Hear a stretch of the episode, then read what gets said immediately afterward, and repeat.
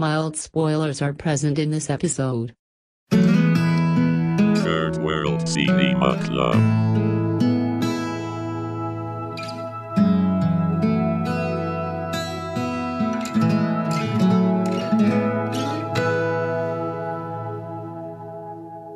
Hello guys! Ah, Hello guys. Welcome to Share kami ni Alex. a special edition of Ew. yan, Third World Cinema Club. Yes. Jam-packed episode ever. yes, the most jam-packed room in very third But third world world cinema. third world living conditions. Uh, Ayan, I'm John. I'm John Tassel from Present Confusion. I'm DJ Ramones. I write for reversedelay.net. I'm Princess Kina of Film Police Reviews. And now we have a lot of guests. Three guests in Yeah. fact. Yeah. Four. And a Four friend guests. of the pod, a special Yan. Participation. So, um, they are the director and some of the cast of the upcoming film. Um, tayo sa huling buwan ng taon. Uh, please introduce yourselves. Hello, ako si Nestor. Ako ang director ng Tayo sa Huling Buwan ng Taon. Yan. Ah, ako si Nico Manalo. Ako yung dati nung nagsabi sa inyo na papalabas to dapat two years ago. Hello, ako po si Alex Medina. Ako po yung ah, isa sa mga bagong ah, cast members. yan. And, uh, Kasama. Ano, Jopay Sanchez. Tropa. Ah, Makeup artist. ah. makeup. Hair and makeup for the film. yes. Ah, creative input na sa pelikula. Yes. So, um, ano, start tayo. Could you tell us a little backgrounder on your film? For people who have not, who do not know what it is.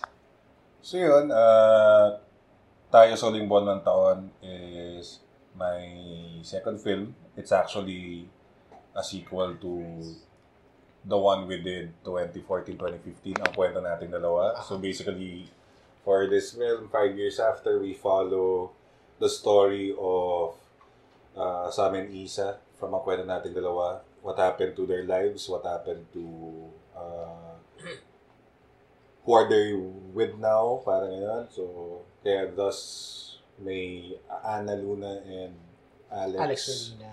to introduce, uh, they're already in their respective relationships five years after. They're living uh, different lives already. So, yun. Um, so, basically, we just explore on this aspect. We follow the story five years after. Um, dun sa ending na ang kwento nating dalawa, there's a parang credit sequence showing their lives after yung the ending of ang kwento nating dalawa. So kasama ba yon yung yun dun sa plot ng movie or pwede nating canon ba siya or Ah. Actually, yung end credits na yun, ah, kasi yung ang kwento natin dalawa, marami kasing version na lumabas yun. Actually, ano Mm. yan eh, ah, again, for the benefit of everyone, the whole story started during my, nung nag-aaral ako for my master's. Mhm. So, one of the experiment that I did for my master's was to create different versions of the film that will come out in the public. oh, So, iba yung public perception for this cut to this cut. The cut that you actually saw was for the cinema.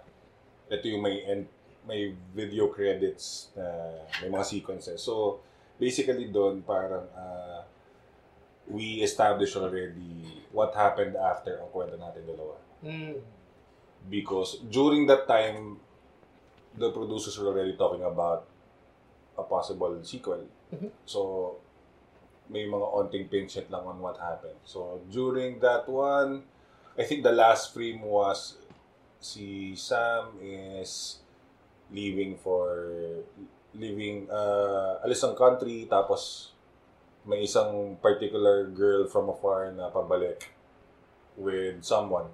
yeah. So, na pinagpalagay naman ng lahat na, ah, baka si Frank yun. Kasi Frank has been mentioned in the whole film nung una-una. So, the first time namin introduce si Frank dito sa second. So, not really canon, but more or less, the whole process of writing the film kinonsider yung, ah, okay, ano yung mga in-betweens right after Possible timelines. possible timelines. Yung yung um, footage ni Nico na nagre-receive siya ng award, saan Oo. ga saan na film yung footage niya? As in legit na award ba yun for something? Or- Oh, legit yun. ah, legit yun. Best supporting Actor for The The Janitor. Janitor. Mm. ng Star Wars. Star Wars. So we Star borrowed Wars. the footage from uh, a reporter film. Okay. Kasi raw footage yun. I was after... Naghanap lang ako ng cellphone videos. Actually, silang dalawa nun. Kahit si Emmanuel na nasa States, pinag-video ko siya ng mga... Mm. So, tapos ibabaw siya dito sa so... Ah. Okay. Totoo yan, yung awards. si Alessandra De Rossi pag naka-blur din. Kasi,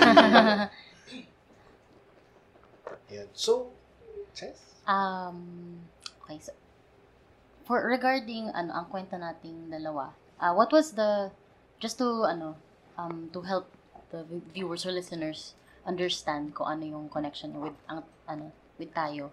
Um, was this like inspired by uh, a short story or is it like a, inspired by different other things? Real life events? Ah, real life events? uh, mahaba kasing kwento yun eh. Pero I think you guys already know because we've been answering the same question before. Mm-mm. But, uh, well, to begin with, ang kwento nating dalawa, short film talaga siya dapat. Yeah. Mm.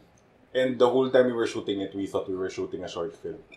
Just for the sake of my teacher and Yep. whatever. So, I used a personal story. Actually, it was loosely based on my character. Kasi teacher din ako sa college. So, kala ko teacher ko lang makakapanood. Eh, full length yung lumabas nung in-edit siya. So, yung mga kaibigan ko na nagtumulong mag-produce, sabi na, why not ilabas mo na? So, doon nagsimula. Ah, ang kwento natin dalawa, basically was inspired by my personal life. But not necessarily the whole entirety of it. Because yun naman ang naging conscious effort sa tayo. Tayo wasn't supposed to be that. Pero sana ma-retain natin yung candy. Mm-mm. So, kaya kumuha na ako ng co-writer para lang perspective-wise, ah, mas maging buo siya, mas maging universal. Kasi ang naging comment din naman sa amin ng weekendy, ito sa private, may mga private, yung mga private jokes, alam mong hindi talaga maintindihan ng... In jokes, kumaga. Ah, Oo, kasi, well, technically, the AKND, para sa mga estudyante ko kasi sa Binil din. eh. So, parang the whole language was set in that area na hindi talaga technically maintindihan ng lahat. I see. Um, would you say, kailangan ba ng taong panoorin yung kwento nating dalawa to appreciate tayo? Or kahit hindi na, hindi mo Yun. na mapanood? Uh, well, based sa last edit na ginagawa namin kanina, uh, the, the film standalone. Can standalone. Eh, Kahit hindi mo siya, well, to begin with, hindi naman naging role nung before namin siya gawin. Na, the problem would be, hindi naman to parang Marvel Universe na lahat nakapanood. So, Yes. there will, there should be a conscious effort na this film this time around should stand alone e- even though hindi mo mapanood yung first. Additional na lang kung napanood mo yung first Yeah. because there there are details that we put sa tayo. Ang liliit na mga nuances, ang liliit na detalye na makakapansin lang nung yung nakapanood ng Candy. I see. But for a total stranger to watch tayo sa huling buwan na taon, it's another take by itself. So, it's, it alone. Speaking of short films, yung there was parang unofficial music video na hanggang kailan set to scenes from the movie. Oh, walang hanggan. By quest. By Quest. Tapos sobrang sumabog yun sa social media. Pati yung mga kasi ako natuturo din ako. Mga students ko, oy, Doc, napanood nyo na ba yung ano, ganyan, ganyan. So, sobrang laki niya yung popularity. And kung tingnan mo yung pelikula, it shares most of the beats nung, nung, ano mo, nung film mo. Um, ano, ano yung, kumbaga yung reaction mo, parang, wow, ang dami nanonood nito. Well, to begin with, Walang Hanggan was a collab with Quest. Kasi Hmm. uh, during that time, I have music in mind already. Ah. Pero, limitation kasi namin talaga. Wala talaga kaming pera at all. I mean, ang kwento natin dalawa came from my 13th month pay down to crowdfunding. I mean, it's... I'm just lucky to have done my first film na ganun yung situation ko kasi talagang I can honestly say 100% it was independent. It was independently done. I did not get any Nice. help. So, yung isang producer ko suggested, uh, you might want to give a listen to Quest. Sabi ko, I know Quest. A- aanhin ko yung rap music dun sa kanta. Mm. No, no, no, no. Quest will be writing for your film. Sabi ko, oh, wala tayong budget. Paano gagawin natin? Hindi, hindi, hindi. Tingnan natin. Baka mabayaran natin right after. So, eventually, sobrang laki kami because Quest, Quest sat down with us. Mm-mm. So, inalam niyo yung kwento ng kwento natin dalawa. Saw some, saw the trailer, Mhm. tapos started writing. And at that moment, and at that moment na natapos niya yung kanta, actually pumunta siya sa studio namin. Tapos, pinarinig niya sa akin yung kanta. So, alam kong, sabi ko, that was about the time na this song talaga yung, ah, ganoon na ako. Meron na siyang, Mm. Ito na yun talaga. So, the music video, kasi nga problema, nahihirap, nahihiya din kasi ako i-commit si Quest. Kasi, the reality here in the industry, you cannot just go directly to the ar- artist actors. That's why. Mm-mm. So, may management din si Quest. Yes. And, to commit Quest for an official music video was kind of hard. So, during that time, actually, kinukonvince ko si Quest, let's shoot something that's really simple. As in, kaya lang, sobrang sunod-sunod din yung shows niya. So, in order to push the promotion of ang kwento natin dalawa, kasi nga, nasa gitna kami ng World Premiers Film Festival by that time. Yep. So, Oo. wala kami ka-promo-promo at all as compared to the others. Oo nga. So what I did, ako mismo, nag-inedit ko na lang yung kanta dun sa clips ng film. Then, we uploaded it. Yun na, dun na yata nagkagulo lahat. Parang, Ah. to begin with, masakit talaga yung kanta ni Quest. It was really beautiful. So, ang ganda rin kasi parang the, the music grew with the film. Mm-mm. Yes. So parang I felt na walang hanggan is may kakambal. Kaya pag may narinig ako achievement ng walang hanggan ni Quest or where Quest is right now, Mm-mm. kasi until now, pina-follow ko pa rin naman siya. Hindi, as in, sobrang, ano, ah, sobrang na-happy ako where he is right now. Tapos, actually, one gig, di ko i-expect na doon si Quest, is tinugtog niya yung walang hanggan. I mean, it felt na parang, uy, May connection. May connection. ganun. oh, parang, baby niya yun eh. Parang gano'n eh. Parang, Oo. uy, it was our baby. Parang, Mm-mm. So, for this time, sa tayo, we try to duplicate that magic. We are trying to duplicate that magic. We, I think lumabas naman na yung press release, di ba? We col- collab with December Ave. So, Mm. it was a long talk. Actually, December Ave, dapat ang kwento natin dalawa pa lang yan. Oh. Mm-mm. Ah. Kaya lang yun nga, wala naman talaga akong pera. Nahiyang-hiya na ako sa man. Kilala ko kasi yung manager si Koy. So parang, apparently si Koy, manager din ni Quest. So si Quest, as ngayon, December Ave. Then of course, we have few music pa aside from December. December, ano, kaya ba huling buwan ng taon? Kasi You December. know what, never ko na-realize until sinabi sa akin ng ganyang pan. na parang, oh, nga no. Pero, Meant to be. ever since kasi I've been, kahit bago pa pumutok yung December, I've been, kasi nga, nag-organize ako ng mga gigs before. I used to be in the big scene, the music scene. Mm. So, 10 years ago, sobrang fan na ako nung December Ave with Dahan. Yeah, maganda yung dahan. mga eh. Ngayon nga lang siya nirelease. Kanta nila. So, nung sinabi na, okay, who's your track? Actually, it was between this artist that I will not mention and Mm-mm. December Avenue. So, nagkataon yun. Ah, meet kami ni Koy. Sabi ko, I want the music to grow with the film too, just like how Walang Hanggan happened to Quest. And Mm. With your success right now, it will really help the film. So, Mm. So, commission din, may commission music din for... Yes. Uh, the yung sinulat ng December Ave, sinulat ng December Ave yun for the film. For the film. We, I sat down with Koy.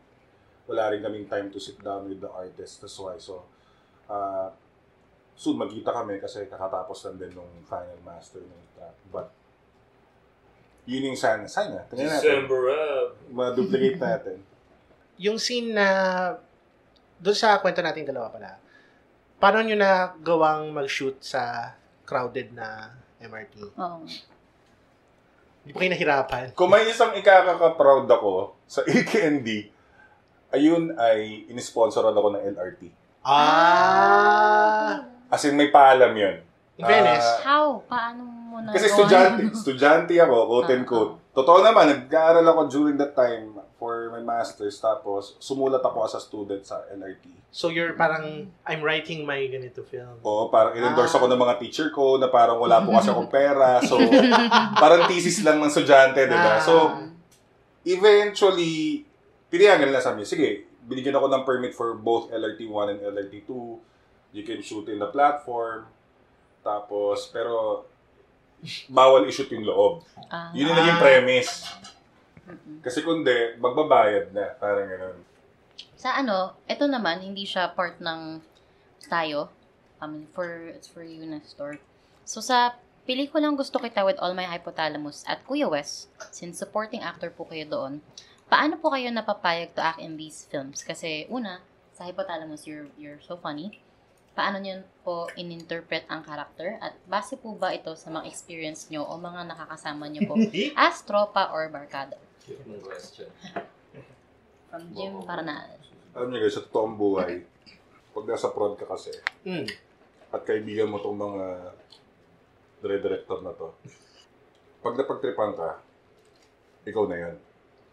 So, ever since, kahit ano pa, um, I've been acting since 2011. San Lazaro. Napanood niyo yung San Lazaro? San Lazaro. Ah. Tatlo yung character ko doon. Ah, talaga? Oh. Yung hindi mo siya maalala. Yeah, Tat- acting yan, acting. Tatlo yung character ko doon. Oh. As As in, harap-harapan tatlo yan na. Oh my God. Eh, Ano special nandun ka? effects ka ba doon? Ay, hindi ka, ah, sorry. Hindi naman. Makeup, makeup. Yung isa, binalutan ako. Ah. Tapos, yung iba, basta hanapin nyo na lang. Ah, sige, sige. Yun kasi yung unang film na napanood niya. Oh, Ay, nung na, niya na napanood ko. Yun, doon kami nagsama. Yes. Tapos actually, doon na kami nag-uusap about dream, gumawa ng film, ganyan. Mm. Tapos, technically, nung sa San Lazaro days pa lang, back in 2011, Oo. ang kwento nating dalawa was Promise to Nico. Oh. Ano yun? Lagi namin yun yun. Tapos nagkataon, dumipas yung panahon, kita kami 2013, sabi ko, Uy, Nix, gawa na tayo ha. Oo, kala nyo wala-wala lang. Eh, sakto, kailangan ko talaga ng actor. So, si Nix yung ano. So, anyways, yun. Paano yung ano, paano yung casting naman ni Emmanuel Vera? Casting ni Emmanuel Vera. Ako ako nag-guest. O, Nico, ikaw sumagot kasi Ako nag-casting yun eh. Ikaw sumagot. Kakain mo na ako. Ah, yung kay Iman, kinausap ako ni Nestor. Niya sabi niya, gagawa tayong pelikula, ikaw lang, tapos puro daldal lang. Tapos may kasama ka lang magandang babae. Sabi ko, okay, game. Oy, teka. May kasama kong babae, tapos kailangan ko talaga mukhang bulol. Papunta tayo doon. Papunta tayo doon. Yan muna sinabi mo, na nag-guest ako. Men kasi nakakamanyak yung statement. Hindi, hindi. Sabi mo, hindi. Ganito yung sabihin ni point. Emmanuel, minamanyak. No, ang point nun is hindi ko in-expect na makakast ako sa ganong klaseng pelikula opposite a, a- a beautiful girl.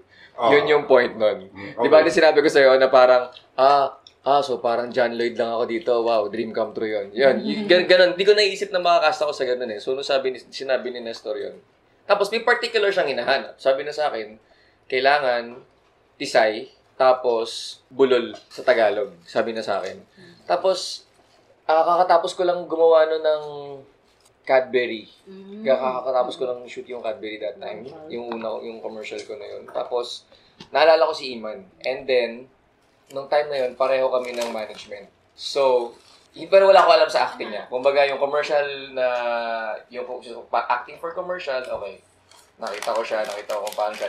And tumatak din siya sa akin. So, inalam ko, hinanap ko yung isang clip niya ng maala-ala mo kaya. Isa lang yun.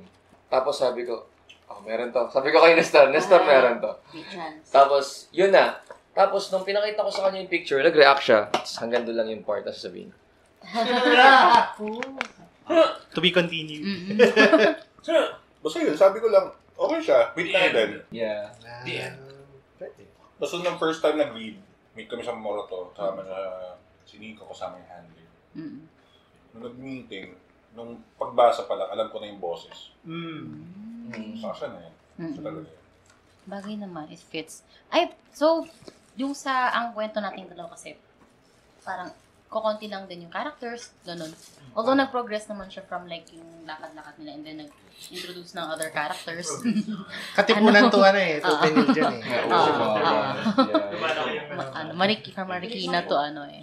Ano, how was it, parang part ba ng process nung pagka second film na nag, nag-include ka ng characters like si Alex and then si Anna and para lang magkaroon ng development ng story or hindi hindi naman siya sadya? Hindi, sadya siya. So basically, the premise of tayo is five years after. What Mm. happened five years after to this character? You start with the familiar, Sam and Emmanuel, si Isa. What happened to them? Mm. Kasi, again, tulad na sabi ko kanina, tulad sa may end credits, may mga snippets of their lives na basically, hindi siya fully kinuwento sa audience, pero pinakita lang. Yeah. So, and luckily yun nga, kasi nga nag-gain ng traction, so nagka-interest yung TBA to produce the second. Tapos, so I had to do it. So nagsimula doon, then syempre, they have their own lives already. Yeah. So, I have to show Frank to begin with kasi Frank has been si Frank yung naging meet siya nung relationship from the first ang kwento natin dalawa. Yeah. Mm-mm. Nang hindi siya pinapakita. Mm-mm. So this time, kailangan ko siya introduce. Mm-mm. Then Anna came into the picture kasi kailangan ko ng symmetry dun sa relationship ni Isa at sa kanila. So, Mhm. kailangan si Sam, meron din eventually. So, Anna came into the picture. Mm-mm. Tapos naging apat sila. Uh, early on in the writing ng script, alam kong apat sila. And the challenge will be to balance both relationships. Kasi nga, I'm coming from AKND na nag-pinch it ako about symmetry. And technically para sa AKND fans yun na symmetrical lives. Mm. Pero yun na nga, sabi ko sa inyo kanina, Ken stand alone kasi yung pelikula. Yeah. Kumbaga may evolution na yung characters. Nag-evolve lang yung characters. uh, so, from the very start, andun yung apat. Mm-mm. Sila talaga yung nakaline up. Pero of course, yung dalawa pa na support nung EKND, si Brian. Hello. Si, si Luke at saka si Karen, kasi sila yung best friend doon eh. Mm. Tapos, actually sa totoo lang, the unang, unang version ng script, wala yung dalawa. Mm-mm. Kaya lang parang naramdaman ko yung bubulihin talaga kami ng fans. So, eventually, sumakto na kinailangan ko rin talaga silang ibalik. Kasi sila lang yung tahi from the old world, from the five Fun years fact. ago. Ako si Luke. Ah, Yes! Oh, yes! Oh! Nung unang-unang pelikula, dapat ikaw? Nung first first film. siya dapat si Luke. Si Alex dapat si Luke. Mm-mm. Oo, oh, siya yung best friend dapat. Yes. Oo nga, no? Oo. Oh my God. Yun yung FYI nun. At alam naman ni Brian Corella Oo, to, yung niya, actor alam namin. Alam niyang replacement siya a night before he shoot. siya yung naging understudy. Nang nangyari kasi, nai- naipit siya sa taping sa Bulacan. According Ah. to his manager. So yun. Ayaw ko nang i-evolve pa yung sa... Baka makompromise ako sa manager. no? But, Ah, yeah. so biglang, shit, wala akong Alex a night before. Mm. wala akong look. So, nagtawag ako ng mga estudyante. Oy, sinong pwede? O, ikaw na yan. Hindi kasi, to begin with, wala naman kami expectation sa pelikula nung ginawa namin yung first. Yeah. Kasi nga, may isang linggo lang ako, deadline ko na sa teacher ko. Kasi kung di ba, bagsak ako sa MA ko, kailangan ko umalis sa masters. I see. Medyo mabigat yun for me kasi kailangan ko tagang tapusin ang masters ko during that time. So, sa totoong buhay, I can answer this, di naman ako artsy-fartsy dun sa unang pelikula, pero any-any pelikula kasi siya, na kailangan ko lang masubmit. Mm. Nagkataon lang Sa talaga. akin hindi po. Sa kay Iman hindi po. Sineryoso naman nila. Hindi ko ba yung Hindi naging ano ko lang sa na parang kailangan, ang naging goal lang was, I just need something to submit to my teacher. Kasi nga, tapos sakto naman, ah, pumasok yung world premieres, actually nag-invite sila. Ah. Kasi nga, yung unang palabas namin, ang crazy kasi nung nangyari, the whole time na ginawa yung ang kwento natin dalawa, the journey of the first film, sobrang crazy siya, na until now talaga, Mm. hindi ko na-expect na mangyayari yun. Kasi nga, iba naman talaga yung trabaho sa pelikula, PD ako eh. So, Yeah. Hindi ko na-expect mag-direct agad ng ganito kaaga. Kasi nga, to begin, alam ko naman yung, alam ko yung hirap ng pagiging director. So, Mm-mm. tapos na-put into pos- possession ako na hindi na ako makaka-back out pa. Parang ganun yung nangyari. Mm-mm. Tapos nung nag-premiere kami, the very first time ilabas yung pelikula kasi pinaglaruan ako ng teacher ko. Ah, total, hindi ka sumusunod sa usapan kasi short film lang dapat, 20 minutes. 1 hour 40 yung sinubmit ko. Sabi niya, huwag mo nang screen to. Gumawa ka ng full campaign online. Gusto ko makita kung paano mo siya i-read. Mag-showing. Kasi parang November, nagsiscreening na yung mga classmate ko. Ah. Kami-kami lang. Sa Sine Adarna, classmates and Sine Adarna. Tapos, yung teacher ko, si Ed Lejano ng Q Cinema, no? Hi, Sir Ed. Hi, sir. Ikaw ang dahilan nito eh. Sabi niya, ah, mag-screening ka na lang sa January or Feb. Tapos, let's see an- kung paano mo i-rig yung screening.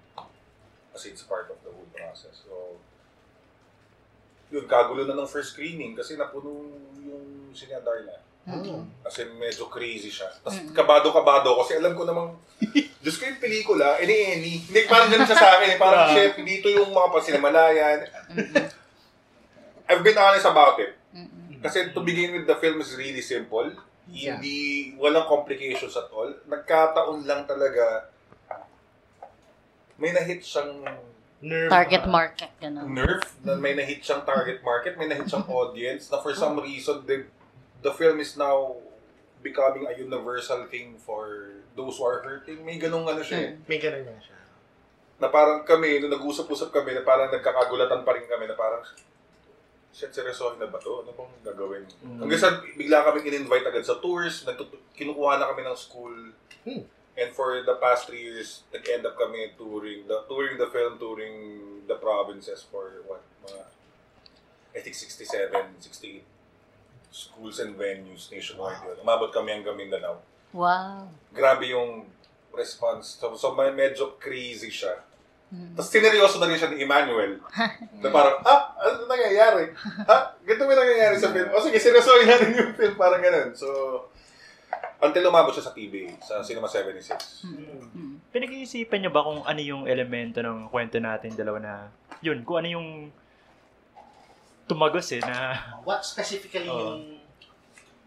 title ba? Parang, title pa lang, Alam mo, seryoso, di ko din expect. Hindi, totoo. Di, giving the title, that's the best title that I can come up with.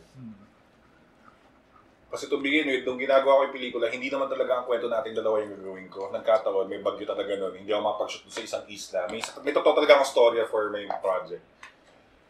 Na, nirepitch ko pa sa teacher ko kay Ed Lejano kasi nga sabi ko, Sir, di ako makapag-shoot kasi nga ayaw akong papuntahin doon sa isla. So, eh di gumawa ka ng kwento na ano, na manageable sa signal number 3 na bagyo. sabi ko, actually, nung, yung kwento, sabi ko, kwento nating dalawa. Tapos, I got back to my journals kasi nagpapalasulat din naman ako talaga. So, there's a story na nakita ko. Personal yun. Tapos, nilift ko lang yung story na yun and expanded it to ang kwento nating dalawa. So, walang frills nung ginagawa namin kasi nga, we're just being straight to the point. I mean, walang... Yeah. Ang ano lang, ang premise lang doon is, alam natin, ang ending, teacher-student relationship sila. Di pa nila napapanood. Wala akong pake, punyeta, three, Three years three na. years na nasa, Ah, ganun ba? na- nasa YouTube na nga eh. YouTube nga eh. Nasa hindi yun premium yung ng ibang tao. yung nasa YouTube, hindi yun yung final version. May limang version yung bahala kayo sa buhay. Bahala kayo ano tayo manood. yung five versions, bahala kayo. Totoo. Hindi, pero yun, kung di nyo pa napanood, ewan ko na sa inyo guys, 3 years na yun. Check nyo sa YouTube, send ko lang link. Spoiler alert pa yun. Pero ano, de, sige, kung ako, kung ako Yeah, tatagawin, yeah. parang, yun nga, ah, siguro yung pagiging personal ng material sa amin. Kasi nga sinasabi ni Nestor na parang any-any lang siya, ganun. But for, like for me na hindi ako, hindi ko kaya expect na bibigyan ako ng ganun klaseng material. Di ba? Na parang na iahambing nila sa mga mumblecore or yung mga before before sunrise, ganyan. Yung parang ako parang malaking bagay siya sa akin. Tot- Totoo yun, sineryoso ko talaga siya. And also for Iman, na hindi pa ata nagkaka-film, if I'm not mistaken. Parang first That time, first lead niya ata yun. First lead niya tayo. Tapos, sabi kasi ni Nestor sa amin, um, huwag niyo isipin yung character, huwag niyo isipin yung nakasulat. Parang make it your Yours. own talaga. So parang puro... Ganun ka-personal siya for us. Alam mo yun, kung si, ano yung nakita niyo doon, ganun ako magpatawa, ganun ako magpaiyak, ganun ako umiyak, ganun ako... So ganun din, ganun din for Iman. And I think ang kung, kung tinatanong nyo na kung ano yung nag-resonate sa tao, siguro yung pagiging abot niya. Mm. Yung, you know what I mean? Wala siyang, wala, like, even yung cinematography, it's very raw, Mm. it's very, lahat ng napanood nyo na mga pangyayari, Student film nga. Oo, lahat ng mga pinanood. Mas, mas ano pa nga yung student film eh. Ang student mas film, nakaayos yung, ano, yung mga shots niya. So, sinasabi mo, di Sabi, maganda to. Hindi, hindi, hindi. Laglagan pala. Oh, naglagan pala to.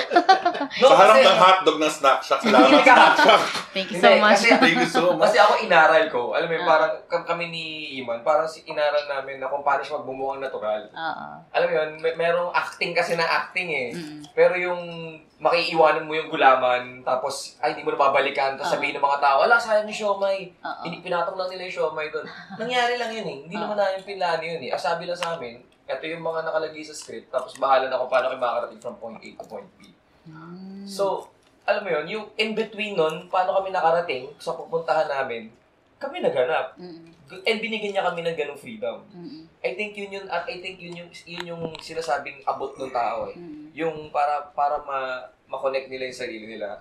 Di ba? Marami nanonood na, oh, ako yun eh. Oo, ganyan talaga eh. Pag nakaupo talaga sa LRT, eh. Mm. ganyan talaga yung feeling eh. Ganun. Eh, It's, it's so simple. It's yung mga bagay na nakakaligtaan. Yung mga hindi pinapansin. Pero sobrang raw, sobrang totoo sa tao, I think. Saka sobrang minahal talaga ng audience. Yan, na, Oo. pati yung napag-iwanang Mahal gulaman ng show. Oh, Actually, ang laki Oo, issue nung gulaman sa amin. Nagalit sila. Nagalit sila. kasi Sayang yung Sayang daw yung binili. Seryoso yun. Oo, kasi may certain rawness nga naman talaga siya. na Parang, ay, oo, dyan ako sumasakay pag ano eh. Sa recto pa yun ata, di ba? Parang ganun. Saka yung naging proseso namin ng Nico, as in, usap talaga. Hmm. Kasi, Nayaan mo lang talaga sila na ano. Oo eh. Kasi nga, 20 page yung script. Kaya, nala, kaya gets ko na kung ba't naging 1 hour and 40. Kasi nga, yung mga conversations, bumabad lang kami. Bumabad kami talaga. As in, nag-uusap sila. Siguro may mga times lang na mga, may mga little intrusion lang ako in terms of direction kasi may, may mga Mm. specific scenes na very kailangan Mm. kung pumasok. Mm. So, kinakausap ko sila on how it should look like, how it should feel. Kung maiyak kayo, maiyak kayo, bahala kayo. Mm. Pero ito yung hinahanap ko. Parang ganun. So, at the end of the day, yun nga. Um,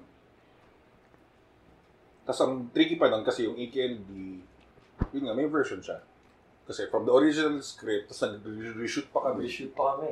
Nag-add shoot pa kami. Tapos, sinamit ko naman siya sa experimental class ko.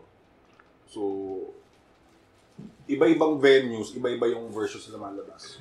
So may experimental cut siya na ibang-iba ba yan dun sa... Kasi yung tinry ko namang gamitin doon. Kasi magkasunod, magkasama sa isang semester yun, eh, directing at saka ex-. So para ako, na ganito gawin natin. So, nilaro ko naman sa expe yung public perception. Para, ah, kung napanood mo tong version na to, tapos napanood niyo yung version na to, so pag nag-usap kayo sa public sphere, pwedeng gusto mo siya, pwedeng hindi mo siya gusto. Tapos magtataka kayo kasi magkaiba yung pinag-uusapan niyo. Mm. Parang Okay. ganun. Pero same siya ng material. So that was an experiment to begin with. Mm. Ah, okay. Kasi, So, I remember nung sa world premieres. Iba yun, Kung kasama ako nun, sabi niya, huwag mong panoorin yun. Ganun siya. Bakit? Sabi ko ganun. Kasi, pangit yung version dun. Oo, sabi ko, Nadumi pa bakit? yung version dun. Tapos, kaya nagulat ako nung napanood ko siya sa micro cinema and sa ano, Sa theatrical. sa theatrical. Sabi ko, di ba sabi ko siya, bakit ganun? May ano, may kakaiba. Parang iba yun sa sinabi nung kasama ko. Tsaka yung napanood ko sa sinihan. So, yun. Oo, marami talagang gano'n. Marami, oh, di ko naman napanood yung eksena na yun na bakit may gano'n ka eksena na sinasabi. Dude, yung AD ko dito ngayon sa pelikula sa tayo, si si Herald. Pagka-common friends kasi kami na Joel, na Miko. So, Hmm. Nakuha sa akin ni Herald na nag-usap sila ni Joel. Tapos si Joel, ang perception niya, sakto lang naman, men. Hindi naman ano. Tapos biglang, sabi ni, ni H, hindi, maganda siya. Gusto ko siya. Ano ba, napa, napanood mo ba yung ano, may ano pa yun eh. Tapos may mga binibigay na scene si H na hindi alam ni Joel. Ah, So, sinabit ko sa expo yun. Ayun, hitting two birds with one stone. Then sa akin nga kasi may luxury ako to edit it. Kasi nga, ah, ako lang naman kasi yun. At yung laptop. So, wala naman akong producer, wala nakingilam, bala ka sa buhay mo, ganyan. So, nagkaroon talaga kami ng total 100% freedom dun sa kwento natin dalawa. So, yun. Kaya naging, nagkaroon ng tayo kasi nga. So, going naman sa actors. So, let's, um, uh, ask, sila na lang, pakain muna ako kasi. uh, how Ah. was it like naman for you, Alex, to join the Tayo team? Ah. Nasamid ka na. okay. So, since ikaw, siya talaga yung initial, di ba, for Frank, ah, for Luke. Kulok. Ah, so, nagkaroon ka na ng expectation somewhat na maging part ka ng, Kwento mo lang. ah, ano. Ah, hindi. Parang ano eh. Tawag ito. Hindi ko nga expect na magkukunin naman ako ng mas kasi Kasi hindi ko alam na magkakaroon na sequel. Sinabi na lang sa akin. Actually, meron pang reiteration itong sequel na nakita ko dati. Sabi ko, ah, okay. Congrats. Pero, yun nga, na surprise na lang ako na sinabi ni Nes na, Uy, 12 bang mag-ano tayo? Pwede. Sa shoot pa ng Kuya Wes yan, magkasama kami. So, Kuya Wes yan. Uy. Ah, yun, ah, ano ba, inano ko eh, ah, kumbaga, alam ko gaano ka-importante kinis yung pelikula. And, syempre, as for me na rin, kailangan ko rin ayusin yung trabaho ko. So, medyo ano siya, mahabang process ng, ah, siguro parang kinondisyon kami, ni- kinondisyon kami ni Nes, ako si, si Eman, for the role ng Frank. Kasi syempre, ah, granted meron siyang ano nga, ah, fan base na na-establish na. And papasok ngayon, nag-ano kami, nag-photoshoot kami dati nung ano. Parang wala lang, test shoot lang. Um, magkakaroon talaga ng reaction yung tao pag makita na, ah, nandun pala yung si Frank na nabuhay pala siya. Ah, sa, Existing ah, talaga. ah, sa, Avenge the Fallen. Hindi siya namatay sa pagsabog ng, Ah. ng yate. ah, Natanas pa. ah, Kaya Nakakali parang, hindi ko pa alam actually. Basta in-enjoy ko na lang itong trip na to eh. Parang sa akin, wala, tropa naman si Ines, tropa si Nigo, si Ana, si Eman, sakto rin naman, pasok naman sa ka-vibes naman. So parang in-enjoy ko na lang yung buong process na. Mm. Hindi ko na lang, kasi sabi ko, nag-workshop naman, nakapag-prepare ng mga lahat and all of that. And, hindi ko pa alam actually na kinakabahan ako for maiden kasi dahil ah, maraming, kumaga, personally maraming nakasakay na mga expectations dito sa pelikula. For me, and I guess parang yung. So, yan. ah thankful ako na kinuha ko Nes. Kasi ever since si Nes, siya, siya pinakaunang director ko ng ano eh, sa ah, thesis. At, ano ba? Thesis, hindi thesis. ah film lang para, Oh, para sa directing subject. class, oh. Directing class lang. Kung saan pinabasag niya ako ng gitara ng kapatid niya. Pero yun yung pinakauna. Sin, anong, anong age ako ng 20... 21 ba? 21 ka rin ah. Ano yan? That was... Toot! Wow. Ano mga 12 years ago. Mga 12 years ago. Wild. So, hindi ko... As yun, after nun, wala lang, kikita-kita lang kami around ano. Bilang, nga, nagsama kami sa Kuya Wes. Sila sinabi niya na, ah, film. so parang, wow, parang, okay, parang, nag-full circle. So, yun, hopefully maganda yung ano, may magandang kalabasan ng pelikula. And, Mm. Sa nakita ko naman, ah, na-excite ako mapanood yung buo, actually. Mm. Parang may question tayo dati no, sa kanya about Kuya Wes. Hmm. Go. We had a, I, I don't know, may, basta parang meron kaming, ako ata, or ito rin yun eh, may, may question kami about dun sa role mo sa Kuya Wes. Oh, Diba, yung, yung role mo dun was like, kapatid. kapatid ka na medyo kapatid abusive-ish, ganyan. Tapos, yung iba mo pang roles, um, like sa, Abuse, eh, may pagka-abusive siya kay Kuya Wes, in a way. siguro parang ano lang. Sa ibang abuse at maltrato. Or ig- ni-ignore lang niya actually. Parang wala siyang pang... Neglect. Neglect. Neglect. Ah, may neglect. Ah. Ah, Parang nagipit din siya ng... Nung pinlay mo ba yung character na yun, parang inano mo ba siya na parang ginigipit ka ng asawa mo na i-pressures yung kapatid mo? Hindi lang naman siya eh. Ako, kumbaga sa character nung... Ano ang pangalan mo? Eh, sa character nung kapatid ni Kuya Wes, parang ano rin siya, ah, economics. Economics din. Dahil yan laki ng part ng pelikula na about ah, economics kasi nga walang pera si Kuya Wes and alam mo yan, it's a remittance Hmm. place. So, dun dumadaan lahat ng pera. So, parang it has, yung play nung sa akin, ginawa ko, yung sa parang sa nakita ko, parang sa kapatid, parang it's about, yun nga, it's about money. It's about just being practical sa life. And ang hirap na merong, alam mo yun, merong singit sa buhay niyo na kapatid mo siya, pero hin- ang hirap masabi na okay lang kasi dahil nga may dalawang anak. So, yun yung parang ano, parang parang play ko lang, parang Mm-mm. eh, ano talaga siya, economics. Mm. So, yung, ayun, how did you prepare for the role of, ano, of Frank? na Well, lead? leading up dun sa shooting, December, December yun. Ah, kailan ba tayo? December, September pa lang ba? Or Kailan ba natapos yung Kuya August pa lang yata. Right after Kuya Wes. Nag-ano na kami, babatuhan na nagka mind condition. Mm. Minamanipula na ako ni Nestor to, play Frank. Which is yun ang kailangan. Yung nga natutuwa kasi may process kami na ah, nag-workshop ako Oo, sa tumatambay PBA. na kayo nun. Tapos tumatambay na kayo lagi nun, naalala ko. Oo. Mm-mm. workshop kami sa PBA, ah, with si Eman din.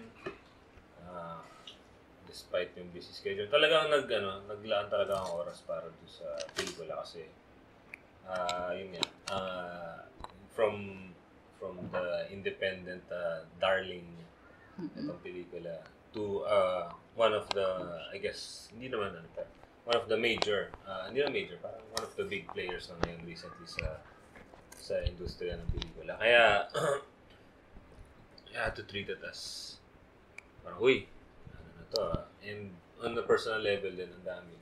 Hindi na dati sa parang rock and roll lang. Eh. Mm-mm. Yung parang, shit, kailangan ayusin talaga yung mga gagawin.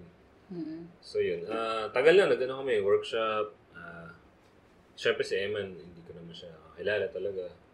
So we had uh, uh, very uh, uh, intense workshops and uh, discussions na rin sa ano. Kumbaga, si Nestor, uh, i-program na kami to kumbaga, to know how we, we will move per scene na hindi niya na kailangan iba to pa. Yung hindi niya kailangan i-feed sa amin na parang, ka- kumbaga sa isang discussion, you would know na pwede mong i-apply yung philosophy na yun sa buong pelikula. Mm. Kaya, uh, laking tulong when we step sa step sa set na ah, ano na lang, ah, kumbaga minor minor adjustment na lang or kung may surprises man si Nestor, syempre hindi niya lang sasabihin pero galing pa rin. So, uh, na-enjoy ko, sobrang na-enjoy ko yung process actually looking back. Pero yun, uh, recently tumatambi na lang. Mga patapong buhay. Ah, ano ba ang gagawin natin? Tayo tayo ng gamay eh. Bahala na. Tapos bahala na after no. Pero yan, saya, saya. Actually, saya. Saya lang, enjoy lang. Enjoy lang. Mm, as, kasi di ba nakausap na before, na parang may ganito kang look, look test for this one and then prior to that, meron pang isa pang, parang how do you balance it out? Kasi ito, parang, Upper project. oo, if you'd like to share it to our student listeners, yes. Uh, yung look ng Frank, ano eh. Uh, pri- pinar- prioritize ko talaga kasi hindi naman sa pagpapano dahil doing while doing tayo meron na ako mga TV guestings eh, Mm. ibang pelikula pero mas priority ko yung ito kasi syempre first of all ah, malaking role hindi siya basta-basta Mm. and so kung ano man mag-a-adjust yung iba sa kung ano yung look ko that day or Mm. or look ko for this film mag-adjust na lang yun sa pelikula pero Mm. um wala the usual the usual you get into a character then you get out and then you know pahinga ka lang and then oh, shoot na kayo ulit kinabukasan or the next day pasok ulit sa Frank and then alis na naman ako doon then balik na naman sa TV ulit Uh, I think I was doing Playhouse yata so Mm.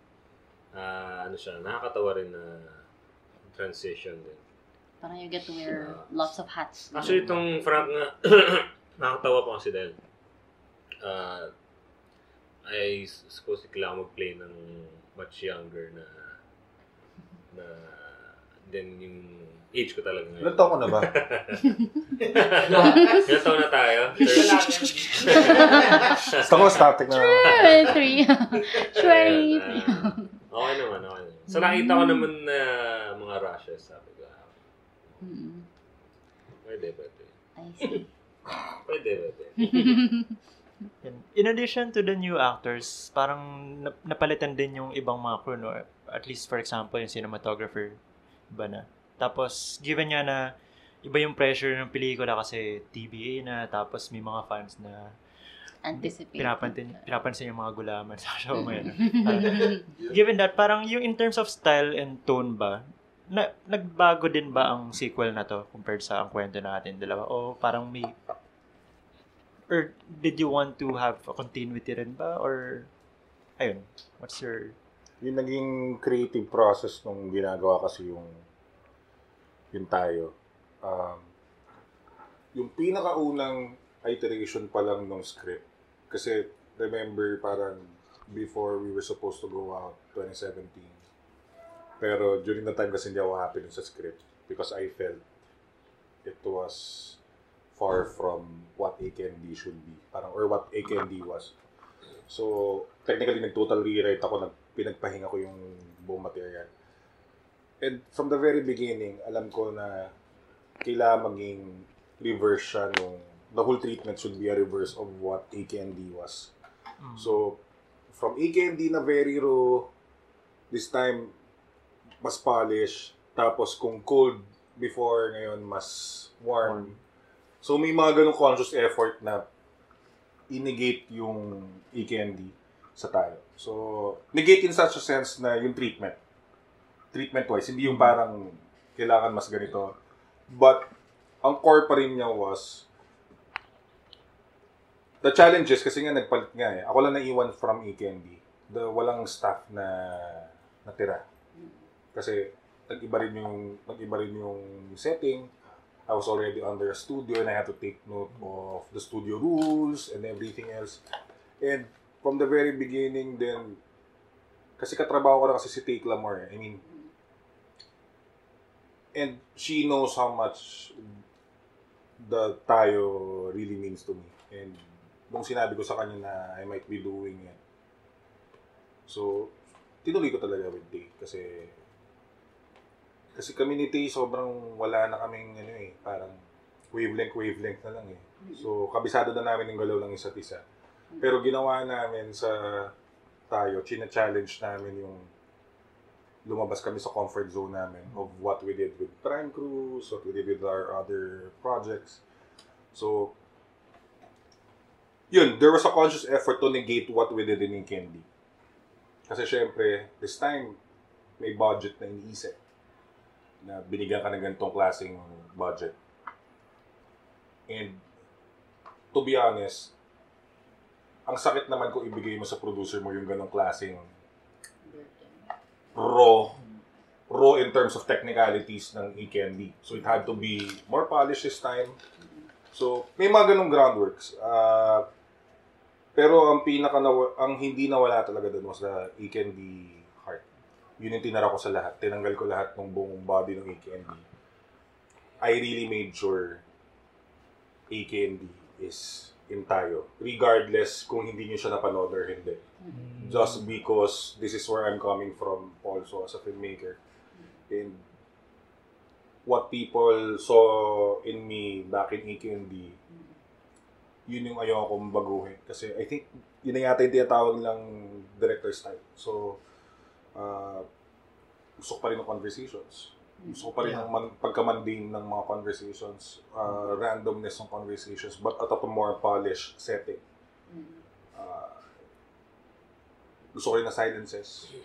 Ano pa rin yung mga silences. Antayin nyo pa rin yung mga lakad. Yung mga ganyan. Oh my God, ang daming comments. ah, Pag- antayin nyo yung mga lakad na yan. May MRT pa rin ba?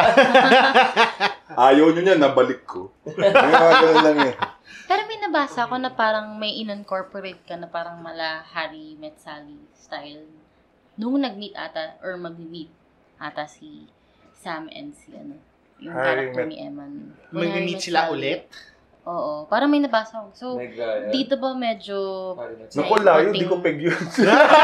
Sorry. May nabasa ko. Di ko pa napanood yung film na yun eh, sorry. When Harry Met Sally. Na, Hindi, pero, hindi, um, I think I know what you mean. Kasi nung nag-uusap kami ni Tay about, okay, nung nagpatawag na kasi ng first pre-prod meeting namin, Mhm. Basically, nag-present ako ng isang full deck including cinematography, design, and everything else. And these are my ex- expectations as director. Uh, I think kakalabas lang ng post ni Tay Clamor, sundan nyo siya sa ICFC sa Instagram. Nilabas niya yung two stills ng tayo. And she was right about it na the visual philosophy of the whole film was yung keywords ko ay flight, gravity, orbit. So, there should be a progression of all these technicalities from static down to uh, movement, ikot, perspective from bird's eye view down, biglang babagsak sa characters mo. Because yun yung how can we visualize the the following terms, yung flight, orbit, and gravity. Kaya I think yung sinabi mo the first time na mag-meet na parang Harry met Sally. And sorry sa mga nakikinig nito dahil di ko pa talaga napapanood yung film. All I know was, the ve- dapat, the very first time sila mag-meet is the first time na gumagalaw na yung camera tumingkod. Ah. And yun yung naging groundwork. I, I didn't peg it to any, anything else. see that scene. Harry Met Sally. To So dapat first, Oh, yun, nice. parang first time gagalaw yung camera. Kasi prior to that scene na magmi-meet sila, lahat halos mundane statics yan. Kasi dun sa When Harry Met Sally na scene ata na pinaportray ng writer, nag-meet sila, tapos medyo happy-happy yung tone nilang dalawa. Mm. Kasi speaking with treatment, dito ba medyo mas pos, mas optimistic ba sila? Rather, may mga ganun ba siyang... Hmm. So, nag-decide na ba tayo kung mapalabas na, kung paparinig natin to before the movie? Hindi yun, ah, kung tatanungin nyo kung ano yung mga ginawa ko inspirasyon during the process of writing, during the process of the Yeah. film, Ano yung mga films na peg mo? Ganun na. not really as a peg, pero during that time kasi, immersed ako sa work si Drick Dorimos. Oh, okay. Ah, okay. From lahat, buong body of work niya, immersed ako sa kanya during the process. I think it was an accident. Oh, may mention na namin like crazy nung ang kwento nating dalawa pa lang, pero during that time, hindi talaga ako aware, familiar sa body of work ni Drake Dorimos. So, by that time na bumalik ako sa kanya nung, okay, panoorin ko ulit like crazy. Sakto, nasa Netflix yung isang yung work. So sabi ko, ah, yung newness. Let me see. Tapos, sobrang na-engross ako sa lahat ng ginawa niya. To the point na pinanood ko na pati sa Amazon yung Zoe. As in, sinundan ko yung works niya. Tapos, umabot pa kami ni Tay sa pag-message sa kanya sa Instagram, yung nagre-reply na siya. Yung mga kausap na namin si Drake Doremus, mga ganyan. So parang medyo, andun kami sa point na I think, in terms, I think, ma- hindi ko ikakailala yun. Kung may makita kayong similarities, eventually pag lumabas yung tayo. Inspiration.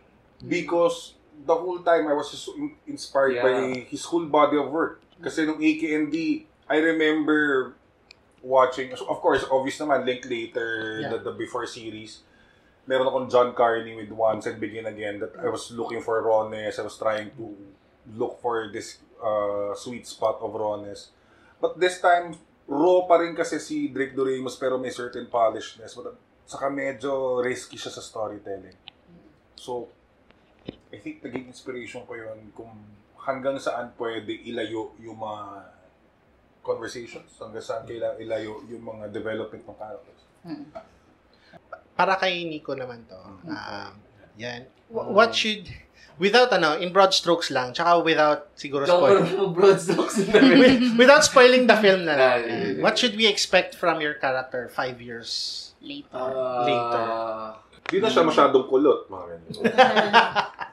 Nakataas na yung bowling ako. Thank you, Jopay. Ah, mas ano na siya, mas may focus na siya sa hindi na hindi na maliit yung mundo niya. Mm. I think for ang kwento nating dalawa, yun talaga. Kaya talaga ang kwento nating dalawa yung title. Kasi So, tungkol- perspective yun eh. Tungkol Dalawa talaga lang sa eh. kanila yung dalawa. I mean, may, may, na- may mga nagtatanong sa amin Wala pa Ah, nalaman ng buong mundo, oo. kayo dalawa lang yun. Bakit nakapasok sila sa kwarto nung AKND pa to? Ah. Bakit nakapasok sila ng kwarto? Ano, wala siyang magulang, wala magulang si Isa, ganito, etc. Mm. Ganyan, mga questions ng mga tao. Kami, sinestong sabi na sa akin, kasi hindi natin kailangan sagutin yun. Kasi kwento lang nila ng dalawa. Kung ano man yung nangyari sa in-between, hindi nila kailangan makita. Ang kailangan makita kung paano sila mag-relate. Ngayon, sa tayo sa huling buwan ng taon, makikita natin kung paano siya ma-affect, ma paano ma-affect affect si Sam ng paligid niya.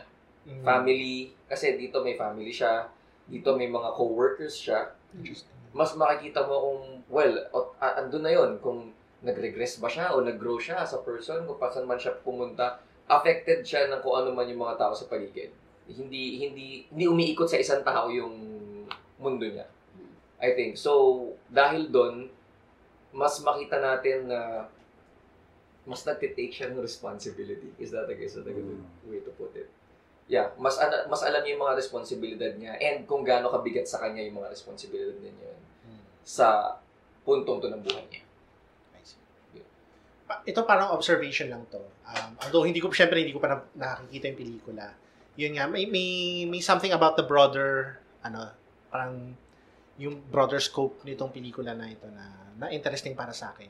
Kasi yun nga, may, may mga naririnig na tayo in recent times na yung mga love stories ay is told only in, parang limited lang yung perspective niya. It's told only from the perspective of the guy, perspective of the girl, lang, ganun. Pero dito parang, yun nga, sinabi mo, Nestor, na gusto mo may symmetry dun sa pag-cover ng dalawang characters. Yun lang. Hindi siya question, para ano lang. Observation lang na, yun nga, mas more, kumbaga more perspectives yung story, which which I think is interesting. Yeah, t- tulad nga na sabi ni Nico, ah, kaya siya ang kwento nating dalawa because it's just the two of them. Yeah. Uh, Kaya siya naging tayo sa huling buwan ng taon because tayo lahat yun. And Ah. makita nyo ngayon this time Jordan. who really Sam is. Oh, in na perspective. oh, Jordan, ano, ako si Jordan Pale. Astas tayo, mga ganyan. Makipromo na makasampung sa promo. Sumabit. sa inyo ni Jordan Peele. Sumabit. siya, pale siya ako, pale na ako eh. Past tense na eh. Okay na, okay na huli. Hindi, pero, yun, there was a conscious effort na, nung pinitch ko pa lang siya, sabi ko, that the environment will play a huge role sa apat. I see. Mm. Who they are. Because, sa pelikulan to, matidiscover nyo na naghiwalay dahil di, Mm, not, res- not necessarily about Okay. whatever. Yeah. But it was more about the environment really. Mm. So, thus the the tayo sa huling buwan ng taon concept na Minsan talaga ganun eh, no? Parang, nagmamahal kayo. Yeah. I have a question naman for Jopay. Since, yes, oh. Yes, welcome, siya. friend of the pod. Damay yes. siya. Alright, so, Lances kagaya na sinabi niya earlier, since dito, iba na yung hairstyle niya. So, how did you, um, or did you have to study yung, apart from panoorin syempre yung una, pero did you have to study yung type of characters doon, and then incorporate it here based on their environment? How do you, um, can you share us the experience of working with them and tayo sa huling buwan? Usually, I just study the script and then I look at the characters, base it on how they are, what their setting is, and then that's how I base hair and makeup.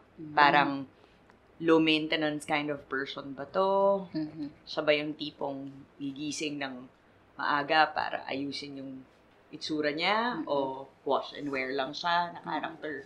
Ganon. Oh. Um, hindi kasi ako yung fan of they always have to look pretty or Mm. polished. Kailangan inaayon mo dun sa nangyayari sa kwento. Kasi parang I know it's such a small detail, but I feel like it's also part of what helps tell a story. Mm. Parang may visual cue ka eh, di ba? Mm. So parang dapat unang tingin mo pa lang parang, ah, haggard siya. So Mm. ibig sabihin, medyo malala yung pinagdaanan niya. Mm. Dati, ganon. So it doesn't, for me, it doesn't always have to look pretty. Mhm. Pero kung ano yung mas real or mas angkop dun sa kwento. Sa Shinies. Mm, nice. And so, uh, like during pre-prod, prod, ganun, did you ask for like peg styles or like, Ah, did yeah. you um, Uh-uh. suggested din some, Uh, usually, I collaborate naman with the Mm. director, especially with directors as hands-on as Direct Nestor. Mm. Yan, meron na yung ano yan eh. Hindi, Meron sobrang na tropa kasi kami ni Jop. So, ganun kabilis yun. O, Jopay. Yung ano, Alam mo na. Alam mo na kung anong alam mo na to mo, ha, alam mo na yung to. ayaw. Parang ganun. Saka tagal na namin kasi magkatrabaho kasi PD ako, tapos syempre lagi kong reco, lagi yung siya, saka yung team niya. Mm. So, Ang parang laging- technically yun, Oo, ang wala, laging, wavelength to wavelength na rin ang parang si laging Kaylan. sinasabi ni Direct niyan. Jobs, alam mo na yung gusto ko ah. Gusto ko yung, yung nag-iisip. Ano yung ganun? ano? Nag-iisip na look. Hindi, I mean like yung, again, inaaral yung script. Ah, ah. Inaayon sa character, ganun. Hindi yung tipong, Hoy, parang ito pinalalabas na parang kasama-sama na ugali ko? Face off pala to. Face off pala. Jopay Star, Star Cinema Project natin, yun ang sinabi ko. So, hindi tayo. bakit Sabi na binanggit ko yung Star Bakit Cinema. nagbigay ng Hindi, hindi nyo kailangan putulin yun. Hindi, pero nung, de, ito yun, to give it a perspective, sabi ko kay Jobs nun, Jobs, I need you in my project kasi I really need to work with a makeup artist who thinks. Kailangan ko nag-iisip. Kasi madami rin kasi ako nakatrabaho before na artist sila, but they just go there, just do their thing without really thinking na kailangan ba No slang. ganito siya. Yung, yung plangado-plangado lang yung pagkagawa na parang nasa bahay talaga Ganda ng naka-blush kutis ko Yung ganun, yung may ganun eh. Yung, Ganda ng kutis, parang sabi ko walang tigil. parang ganun, may ganun lang siya na at the, at the same time, basa ka ng script, aralin mo kasi at times, hindi kailangan plangado yung itsura ng actors. Na parang kunyari pag nasa bahay. Yun nga, kasi we're still after the rawness of this. Kung magulo yung buhok, yung ayusin yung buhok ni Emmanuel. Kasi nga, pag nakapambahay siya, so malamang sa bahay siya, kung nakalagay lahat ng tutsyang dyan, huwag yung ayusin yan. Hindi ko minipapagala. So, and she knows that. Yun yung gusto ko kasi, technically, siya yata yung least person na kausap ko sa prod. Parang, tum- nag-ano na lang kami, kain tayo. Yung ganun na nga lang kami. Hindi na kami yung parang, Tinuturo mo pa siya. ah, makeup. Hindi, walang ganun eh. Siguro kung may patawag na makeup, it's because pinagpapawisan lang or pero yung retouch na, uy, pangit yan, walang, walang nangyayari at all sa pelikula yun. Sobrang, hindi ko na nga siya nakikita minsan, minsan pupunta ako sa TED, kamusta? Kain tayo. Mga ganun lang yung, ano namin eh. So, So kasi, um, background, since art dep, usually art dep, makeup falls under that. So, s- si wardrobe, makeup, kanyan, collaborative yun, under art dep. So, PD, kanyan. So, syempre, kapag hindi parang collaborative yung other people in it, ang sasalo nun siya. So, that's added work for him. So, ayan. So, kailangan someone na kayang mag uh, maglagay ng sariling input para hindi na added work for kasi mabigat yung, to begin, yung trabaho pinanggalingan ko talaga is production design. It's not really a joke. Kung gaano kalaki yung responsibilidad ng cinematographer sa pelikula, kasi laki rin ang responsibilidad namin yun. So, it's not a joke to talk to all these people to translate what you want. Bantayan mo isa-isa. So, you really need a, a good, strong team to handle that. And ever since, kaya nung, naging, nung nag-direct na offer tayo, I made sure Jopay is on my team. Because the least thing na isipin ko pa is, ba't ganyan yung buhok? Ba't ganyan yung makeup? Bakit? Kasi may kita ko lahat yan eh. Eh, pag director pa naman, nakupulo sa monitor minsan yun, or maging sa actors, nakakaburat din pag nasa harap ka lang ng monitor, you see all these flaws. Yeah. So, might as well bawasan mo yung problema mo and cascade the work. It's more like that. That's why you collaborate. You do not monopolize the kind of work. You give the people the autonomy to think. Just so, tapos saka ka na lang mag-medal if, if it's not really your liking. Yan, yun yung naging proseso na yun. Okay. Any more Ay, questions? may one last question si Jim for Alex and Nico. So Mm. since ah, ano tayo, pang Maslow's, ano na naman, Hierarchy hierarchy of of Hierarchy of needs. yung mga medyo super intense na May question. pa-Fury siya. No? May pa-Althusser si Kuya. So, since parehas kayong galing sa ano family of actors, Hmm. yan. So, for for Alex, since kapatid mo si, tatay mo si Pen, kapatid mo si Ping, and Carl, and then si Nico, kapatid mo si Ben, siya dad mo si Jose. Was there ever a time that you guys went into like competition mode to be better than them? Or, o di ba, napaka pang face off nung question. pang ano, cele- celebrity deathmatch. was there ever a time that you guys had that kind of mood during your careers? Sagot ko na to eh. Alam ko na sagot ko na to. So, ito kasi. Sabihin natin konti. Siguro ang pinaka-C. ang may Tabloid. Eh. Abante tonight. Abante tonight. Siyempre, ang pinaka-top, si Pen Medina, walang gagalaw dyan. Hindi mo pwede lagpasan yan. So, anything under Pen Medina, it's a fair game. So, may ganun. Pero yun, ah, kumbaga ano lang, professional ano lang, side. Kailangan ko talaga ayusin. Kailangan ko mag, mag successful. Hindi ko naman siya iniisip na I mean, I mean, establish naman si Kuya, Kuya, Kuya Ping. si Kuya Carl ngayon nakasimula lang. Pero yan, ah, hindi ko na iniisip sila. As ano, kasi ako ko lang kung na hirap ng tanong yun. Kaya Pero yun, ah, Mas tulungan kayo actually. Tatay ka Nancy. mas tulungan, parang ganun. Mas, Nakita ko na kasi kung paano ganun mag, pamilya mag- nila. Nakita ko kung paano saluhin ng kuya siya. May mga ganun. eh. Oh.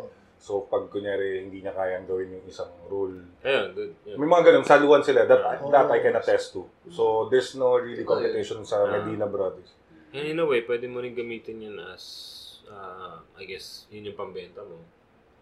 Ah, Medina kayo. So, ah, pero yun, sa competition, well, growing up, uh, lahat naman ng magkakapatid may competition talaga yan. Hindi naman may iwasan yan.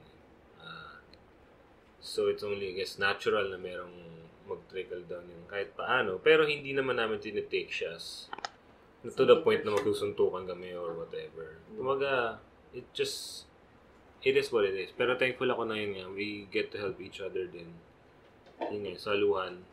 Saluhan ng mga roles. Mga pag, meron ako hindi pwedeng gawin, pwedeng gawin ng ibang kapatid ko. And vice versa. So, mm, pero yan, ah, hirap, hirap yan eh. Kaya kailangan gumawa kami ng ano eh, ah, pelikula na lang kami-kami or sitcom para, Pwede yan ah. para masaya. Kung may chance na may movie or project kayo, kayo kayong magkakapatid, tatay mo. Oo naman. Um, pero preferably si siguro si daddy magdidirect yun eh. Sure ako niyan. Title yan tayo eh. Tayong magkakapatid sa unang Competition. so, madaling sabi, merong competition pero uh, we don't, ano, kumbaga, we don't bring the work sa family side. The family is family and if work, is work. Nico, ikaw. Ikaw naman. Ako, sutukan kami ni Susunod. Hindi, ano, um, nung nala, kami kasi ni Don B, ni Bench, Don B tawag sa kanya, yung kasi nickname sa kanya. Ah, nagsimula kami dancers. So, high school pa lang, medyo meron na kaming ganyan. May mga incident na kami na ganyan na competition actually na hindi namin sinasadya. Iwasan. Hindi maiwasan na parang nangyari before, huwag ka magalit ha, sabihin ko to. Nanalo kami ng dance competition inter-school. Tapos sila ata yung mag... Sila yung lalaban the next year. Tapos may nangyaring something. Parang hindi sila nakarating. Mm. So, nabigyan pa rin sila ng award pero hindi sila talaga yung nanalo. Parang, parang, parang ganun. So, parang sa, amin, sa akin, parang, ah, pinaghirapan namin yan. Ganun. May, may, mga, may mga ganun lang. Pero, ah, magkaiba kasi kami ng personality ni Don, ni Don B. So, feeling ko talagang magkaiba kami ng landas na tatahakin. With my dad naman, malinaw, malinaw yun. Sabi niya, kung gusto niyo pasukin yan, di ko kayo tutulungan. So, matagal din bago nalaman ng mga tao kung sinong tatay ko. Kasi hindi ko talaga, wala, never, yung, oh, tulungan mo naman kami. Oh, oh tatay ko si ganyan. No? Ne- never, hindi, gan, hindi ganun yung... Kasi Naging masaya, way. masaya nga pag di nila alam. Oo, oh, sobra. Ako na-enjoy ko yun. Yung, yes, di nila alam. Ganun. Yung, tatay ka pala. Tatay mo pala siya. No? Oo, kasi parang, may ano ka na eh, may ano ka na agad. Yung, May prejudice pag alam nila. Oo, oh, parang, oh, so nakakatawa ka. May, may, may ganun. Oo, may ganun. Hindi eh. mo iwasan yun, aminin mo. May nagtanong ba mo. sa'yo? Oo, di ba? Oo, ano ka ni pen mo dito? Dapat magaling ka, ha? Di ba? Di ba may mga ganun agad eh? Kesa yung, ah, dito po ako, I'm a brooding actor. And Wow. Hindi niyo po ako kilala. Kesa gumanong ka, di ba? Tapos, bahala na kung ano makita nila. Hindi ganun eh. Pero nung, I think, isang very important time na nung sa pagiging artista namin ni Don B, nung pumasok siya ng theater.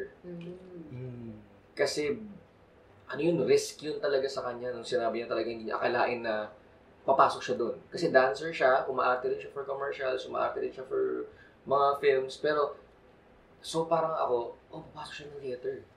So parang sabi ko, ano bang, ano kayang gusto niyang gawin? And then, nung pinanood ko yung play niya, Rock of Ages, that time, sabi ko, ah, okay na. Game na. We're doing this together. Sabi ko, sabi ko, sabi ko sa sarili ko. Tapos, yun na, kung ano lumalabas na yung pagkakuya ko, panganay ako eh. So, although hindi, hindi ko naman siya inuunahan, siya talaga lumalapit talaga siya sa akin. Alam mo yun, na parang siya talaga mismo nagtatanong na, Kuya, paano ba yung ganito? Paano ba yung ganyan? Okay ba yung ginawa ko? Ganyan. And kagaya ng kila Alex din, yung ganong open na relationship, yun yung nakakatulong. So magkaiba namang magkaiba naman kami sa ngayon eh. Kaya nga parang matututo talaga kami sa isa't isa.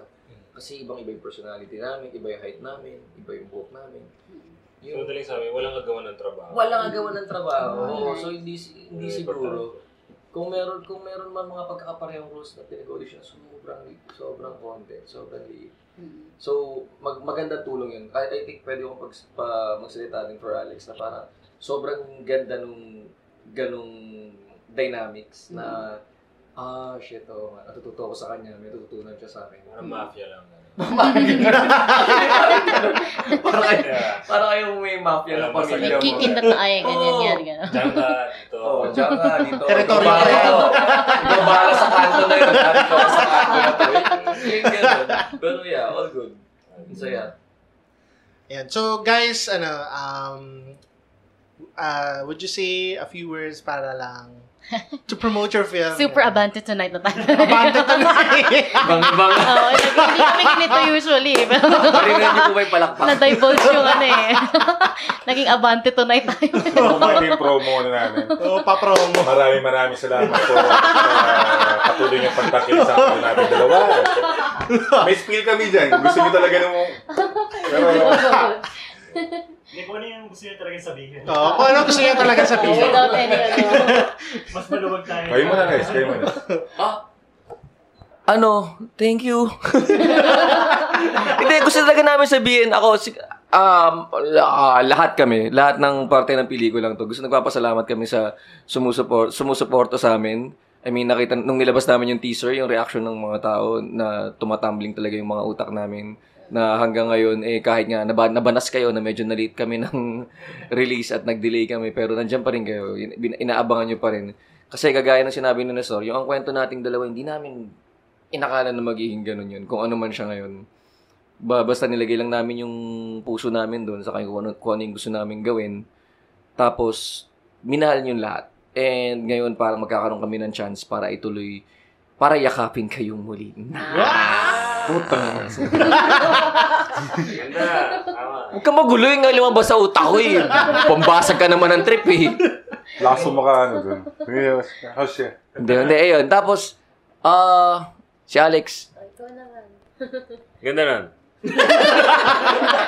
yeah. Ako naman, on my side, ano, parang sana ma-embrace nyo rin yung bagong mga characters na si Frank, Yes, and, Brett, and si Anna. And mat, mat, sobrang sana manood talaga kayo lahat kasi kumbaga yung AKND was AKND but this time it's tayo it's trying to reach a broader audience and and I'm I'm positive na hindi naman kayo shortchange ng pelikula to at magugustuhan nyo talaga. So sana supportahan nyo talaga manood kayo May sa May. May 8 talaga, please manood kayo. As in, kahit ako excited na ako mapanood. And, yun, uh, happy hurting. Uh, and, Oo. Singit ko lang to. Hindi ko alam kung ano sasabihin ko sa tao. Pa- alam mo yung parang, oh sige, inaabangan po namin. Oo nga eh, sana ma- ma-enjoy nyo, ma- masaktan kayo. Ang sinasabi ko na lang, sana makaramdam kayo. yan na yan eh. Yun yung masarap dun eh. So yun, sana. Gusto ko yun. Happy hurting, Happy guys. hurting guys. Happy hurting. As in, manood kayo. As in, sana abot tayo ng ano, 3 weeks gano'n. Or more. Opening Yan. Thursday. Direct? Ay, si Jopay, ba ang sabihin? Jopay. Jopay. Jopay? Lahat, Promote lahat, ka! Ano, sabi ka, lahat. parties ka lang? Sophia. Promo-promo din, Ben. Yung kami-kami lang. Hey guys, please watch our film. Uh, pinaghirapan namin. Tapos, Last mga arigan. oh, sana mabawi namin lahat ng ginastos namin. Uy, editor nyo yung Mahal ko po kayo. Okay. ano, um, Thank you, TVA! no, uh, ano ba? We worked really hard on it. Yeah, so we hope you get to see our output. Eh, pero yun, tulad ng sinabi ni Nico, sobrang... De, sobrang salamat kasi... Ewan eh, kasi ika nga na industriya to may formula para sa success. So, yun ang sinasabi nila. Tapos, I think na-prove nyo yung mga audience na hindi talaga constant ang formula yun. At kahit kami, nagulat kami, nakala namin ang formula ay isang concrete formula pero hindi pala simula nung ginawa namin ang kwento nating dalawa. At maraming salamat kasi dahil dito, sobrang, I think, in a way, nakakatulong siya sa aming mga filmmakers sa mag-grow kasi hindi namin sa ngayon, katulad dito, lumabas yung tayo, tinatry namin i-predict kamusta and the the the feedback that we're getting from the materials that we're get, that are getting out medyo extreme talaga. As in uh, nakakatakot at the same time. Kasi parang sa akin kasi at the end of the day sana maganda lang lumabas yung pelikula na uh, maprove ko naman kayo kung magkwento ng mas madami. Mas madaming tao. mas madaming tao. Hindi, pero... Laki ng cast. oh, bago ako bumalik sa... Oh, may. Ano pa tayo? Yung mga ganyan. Basta, kumbaga, i- itong pelikulan to, grabe yung pagod niya more than ang kwento nating dalawa. That I can honestly say. As in, uh, I think talagang, basta, totoo lang, kinakabahan ako sa film na to. Just because, ewan ko yung magiging reaction. Patutunayan ba natin ang formula ng industriya to? Ah, kasi nung lumabas yon tapos I have this kind of film. Hindi, mag- total podcast naman to. Maging re- reactionary na ako about it. Mahal ko naman yung mga tao nagsalita tungkol doon. But, it's just that, during nung lumabas yon andito kasi yung pelikula ko. Na hindi ako kilalang director. Hindi naman A-listers na ganun kung ano yung definition ng A-lister ng industriyan to, yung mga artista ko. Ang alam ko lang, ang alam ko lang, meron kaming kwento. Nanggagaling kami sa dating kwento na minahal ng tao. At meron ako magagaling na artista. Hindi sila artista, actually mga aktor sila. At mahuhusay yung mga technical staff na, na, na gumawa dito, yung cinematographer, yung PD, and the, the sound. And sobra yung supporter rin nung studio to as much of freedom that I can go. As in, that I can honestly say. Grabe yung freedom na ibinigay sa akin na to think na lahat ng mga kaibigan kong director, kasi nga, syempre, mga naging PD ako ng mga director na to, tapos sila yung, kumbaga, nag-advise sa akin, Onestor, ganito yung mangyayari, ah, abang ka lang sa alon, abang ka lang sa ganito, pero, sobrang saya kasi para akong first time director ulit, kasi, iba yung experience with TBA, to be honest, ano siya, ah, yung freedom binigay sa akin, ng todo. Um, so, sana, sana mapanood nyo, hindi lang naman ah, mall ang venue. Microcinemas. Sana maabutan nyo kami sa microcinemas. Ah, tulad ng ginawa namin sa AKND, yun din na naging strategy namin. We try to engage people in a face-to-face conversation. We attend we attend the screenings. We Yeah. uh, this time since may mall at may cinemas Oh. at uh, ito naman ang batayan ng bilangan ng box office at hindi kasama ang microcinemas at hindi kasama mga school tours. Pero kung yun lang din ang batayan ng box office, I mean, kita-kita tayo doon kasi talaga mag... Gusto namin kayo makausap. Yes.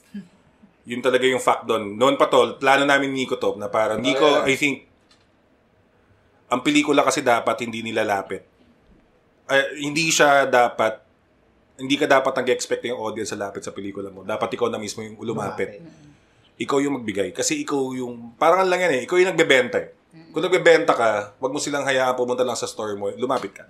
So, at total Mayo naman, eleksyon, kung tinatamad kayo, no? Kakaboto lang. Kung medyo tatamad, tatamarin kayong bumoto, boto nyo kami. Oo. Number one sa balota, tayo sa huling buwan ng taon. Ngayong Mayo, ah, hindi ko alam kung may kasabay kaming Filipino film na gusto ko rin sanang banggitin pero hindi ko alam. Pero so far sa lineup na alam ko, kami pa lang yata ang pelikulang Pilipinong lalabas sa May. Ah, I think so. Ah, so sana masuportahan Boycott kami. po natin ng mga foreign kasabay na. kasabay na. Kasabay ng Pokemon at ng ah, a week after yung Aladdin. Kami lang papanoorin nyo. Meron po silang alaga, meron din kami alaga sa pelikula. Meron silang genie, meron din po kami niyan. So, hindi, hindi, hindi. Manonood ako ng Pokemon sa Aladdin. Hindi naman sasabi ko, ayoko sabihin na huwag kayo manood ng foreign films. Ang sinasabi ko lang, may nag-iisang pelikulang Pilipino na iipitin ng, na makipagbakbakan kami sa mga foreign. So, Avengers is parang lalawik, lalabas siya a week or two weeks before. Okay na yun, okay pa yun. Which is medyo, okay naman kami. Ah, Nanginginig lang ng konti. Sabayan. Sakto. Oo. Medyo May hawak rin naman kami dalawang bato. So si Thanos, hindi naman niya hawak talaga lahat ng bato. May, hawak ko rin po yung dalawang bato pa na wala kay Thanos. Tapos, de, yun lang. Ah, all kidding aside, seryoso, sobrang maraming salamat kasi kayo talaga yung nagdala nung kwento, hindi kami. Kung, tut- kung alam nyo lang, ayoko na talagang gawin tong pelikulan to. alam nila, di, alam nila lahat to. Alam nila to, na ayoko talagang gawin yung pelikula. Walang edit, edit. Ako yung nagsa-static, sorry. Si Nico yun. Kumbaga yung audience talaga Nes, salamat yung... pala for taking a chance. sa Totoo yun. A second chance. So, And nang kay God rin, pasalamat. so nang next week mo, iyak ako. Hindi na. Pero salamat. at One salamat, tear, two tears. At salamat kay On God. cue natin. Direct, okay na ba? Ako nag-give credit Direct to, James, Direct Dwayne. to the big man up there. De, pero yun, at saka maraming salamat sa mga kaibigan kong direktor, sa mga naging kaibigan namin direktor. Sila yung pinaka-supportive sa lahat ng Totoo to. yun. Salamat Sobra. sa inyong lahat. Kasi, kasi taga mo akong tanga yun, parang akong baguhan sa industriya to kahit 10 taon na ako nagtatrabaho. Pero nung nag-direct ako, para ako talagang, ano, ewan ko, parang lakas ko makabaguhan. So, salamat, Direct Dwayne, salamat kay Direct James, kina Tonet, kina um, Direct Prime, sila talaga yung mga, talaga namang push lang, laban lang. Sila yung tumulong, sila yung tumutulong talaga. Yun. Salamat din, Third World Cinema Club. Yes. Yeah. Kita-kita tayo sa premiere Salamat at kita-kita tayo sa showing. Salamat. Punta pala tayo dun sa, may meron talang short Meron pa, meron pa. Meron. short na segment. Yeah. Ano, um, basically, ah, pag-usapan lang natin kung ano yung latest na film or TV series na napanood natin. Yep. Okay. Tapos sabihin nyo kung maganda ba, kung Yeah. pangit. whatever. Bad trip ba? Ganun. ah. May, may bago ka ba. DJ? May bago ka? Ah, sige. Yung huli ko napanood, sa, nasa i1 to, libre. Yung Extra ah, by Jeffrey Jitorian, starring Vilma Santos, Cinemalaya 2013 yan. Ah, nanonood na ako ng Cinemalaya nung panahon yan, nung panahon na yun, pero hindi ko naabutan yung extra. Eh. Parang yun kasi yung palaging sold out yata. Mm. Oh, grabe yun. Totoo yun, yun. yes, yes. Yun. Yun yata yung, I think sa history ng Sinamalaya, yun yung pinakamahirap kumuha ng ticket nun. Ticket. Kasi lagi siyang sold out. Grabe. Naalala ko yun. Napanood ko na lang yung extra afterwards. Ako nakabot ako. Pero gano'n nun. So ngayon, pwede nyo siya mapanood ng libre sa ano, i1. Nasa i1 siya. Oo, nasa i1. Nasa Iwata. Hindi, sobrang husay ng pelikula. Kunin niyo po kami, sponsor. yun, since ang tagal na niya, hindi ko na maalala kung masya, masyado kung tungkol saan siya or even yung trailer niya. Tapos akala ko feel-good film siya. Pero, pero, pero hindi pala mamamasok pa na kayo. Nadurog ka. Si- Simple siya kasi funny, ang daming smart comedy naman siya until the end. Tapos yun, Mm. wasak. Lalo na pag nasa industriya ka, mas talaga. Yes. Nakakatawa yung mga ano, situations. Mga, Totoo yun. ah, Totoo yung... Pero totoo. Totoo siya. Sobra. Totoo, totoo yun. 10 sequences, airing na tonight, ganyan. Mga Totoo yan. bigat. Totoo. Next. So ako na lang muna next time.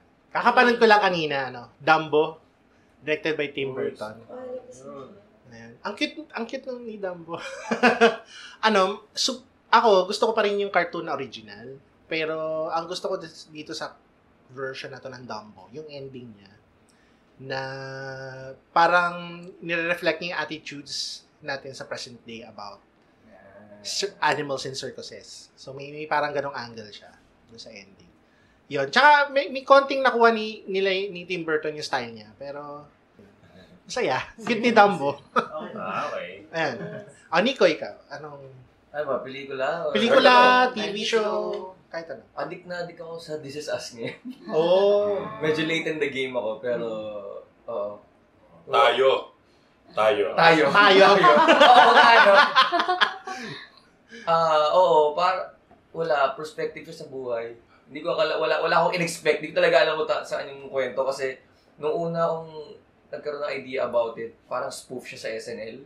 Mm. So, or sa um, SNL, I think. Tapos sabi ko, ah, siguro, sobrang melodramatic na palabas na ganyan. Pero ang ganda ng writing, ang ganda ng, ang ganda ng kinalalagyan nila na situation ng premise. So, parang, panoorin nyo kung hindi mo pinapanood. ako, ako medyo, Manapanood. papanoorin na ni Alex. Ilang seasons na siya, Nico? Hindi ko alam. Sa ngayon, nasa season 1 pa lang ako. Kasi sobrang kasimula pa lang. Parang, Magaling nga si Mandy Moore dun. Oo, oh, well, well, si Mandy Moore kasi talaga sa atin, maalala natin siya kumakanta ng candy. So, Oo. medyo malayo. Pero, Oo, sobrang layo ng galing. galing. Ganda. Alex? Well, I guess siguro yung Us. Us, ah, Jordan Peele. Jordan Peele. What was it? Tayo. Tayo. Tayo pa rin. Kung pinapanood Connected natin, pa eh, rin no? ah. Recall, May, May 8 po, May 8 Tayo. Hindi kayo nakainisip ko kung ano eh. Ito ba yung pelikula na gusto kong pang, gusto kong panoorin ulit. Actually, gusto ko siya panoorin ulit kasi gusto ko makita yung mga subtle hints na na mga binabagsak niya. Simula pa lang. Kasi nung simula pa lang para akong ah, pero nung tumagal sabi ko, ay shit, ang dami pa lang ano. Ang dami pa lang ang daming nakatago, ang daming Mm. layers, ang daming gustong sabihin, ang daming na hindi niya, na dinisguise niya sa, I guess, uh, a thriller, a horror. So, yun, uh, for a while, yung ano, yun yung nagpaano sa akin, pa-excite sa akin ng pelikula. Yes. Mas maganda ba siya sa Get Out or... Mas gusto ko to kaysa sa Get Out. Okay. Honestly. Jessica. So, Dinalo ko ng multo kagabi, so nanood akong K-drama. Pero ayoko yung K-drama. Ano? Sige na, K-drama. Medyo ano yun. Ano pa? Hindi yun, My Love from Another Star. Tapos pinalitan ko, ginawa ko. Ah, oo. Oo, yun. So si My Love from Another Star, medyo late ako na. Medyo late-late Akala ko na rin nagustuhan eh. Tas, pero kinat-short ko siya, bumalik ako sa therapeutic season, ay series na ano, Love sa Netflix. Love. Ah, Hindi ko si- pa nasisimulan yun. Gustong gusto. Kasi siguro 30 Love? times ko na siyang pinanood. Ganun. Situational comedy. Oo. Nasag, nag, nagsettle na lang Ah, okay, sila on. sige. Ganun. Parang kinot na yata nila yung series. Oo. Kay Judd. Apat to yun eh. Parang Pero- ano, hindi siya dapat ganun mag Pero parang Oo. minadali na lang nila Oo. matapos. Yun lang yung sayang. Pero okay din. Kasi magaling si Jillian Jacobson. Eh. Gusto ko yung ano niya. The way na nirate, nir, sinulat siya. Kasi parang about ano siya eh. Parang ab, sla, sex, lust, um, alcohol addicted siya. So yun. So parang kahit paano, hindi naman nila ano, hinayaang mawala yung evolution ng character niya from being very confused to someone na okay na. Ganun. So yun. Yun. Minaulit-ulit ko lang siya eh. Ayan. Sobrang feeling mo nandun ka rin. Ayun. Ah, Ako muna. sige, Gapay. Gapay. Hindi ko napanood na movie. O, sa wala. Napanood ko na siya before. Pero, tataan ko sa um, Binigyan ako ng ticket. Direct Yay. Neil. Thanks, Direct Neil. ah, Okay. So, nanood ako ulit.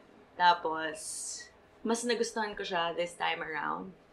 Kasi yung Unang panood ko sa kanya, I was trying to piece things together because hindi siya yung tipong movie na i-explain sa'yo or spoon feed sa'yo kung ano yung dapat mo maintindihan, dapat mo ma-feel, ganyan. So, nung first time ko siya napanood, very mixed emotions, ganyan. And then, nung second time around, mas dun ko siya na-absorb. Pero sobrang, sobrang gusto ko siya. Kasi, bigat siya. Pero, pero totoo, parang at naramdam mo yun from watching the film. Saka, fan ako ni Direct Dwayne. So, Hindi ako kasi since itong early this week kasi I started watching, nagbe-binge watch ako ngayon ng K-drama eh. Dahil hindi, kasi dahil may, yung may gagawin akong next film na I just need. So, may pinapanood ako na yung some, Something About the Rain sa Netflix. Something in the rain. Something in the Rain. Inaral ko lang yung nuance sa mga K-drama. eh. Sabi ko, ah.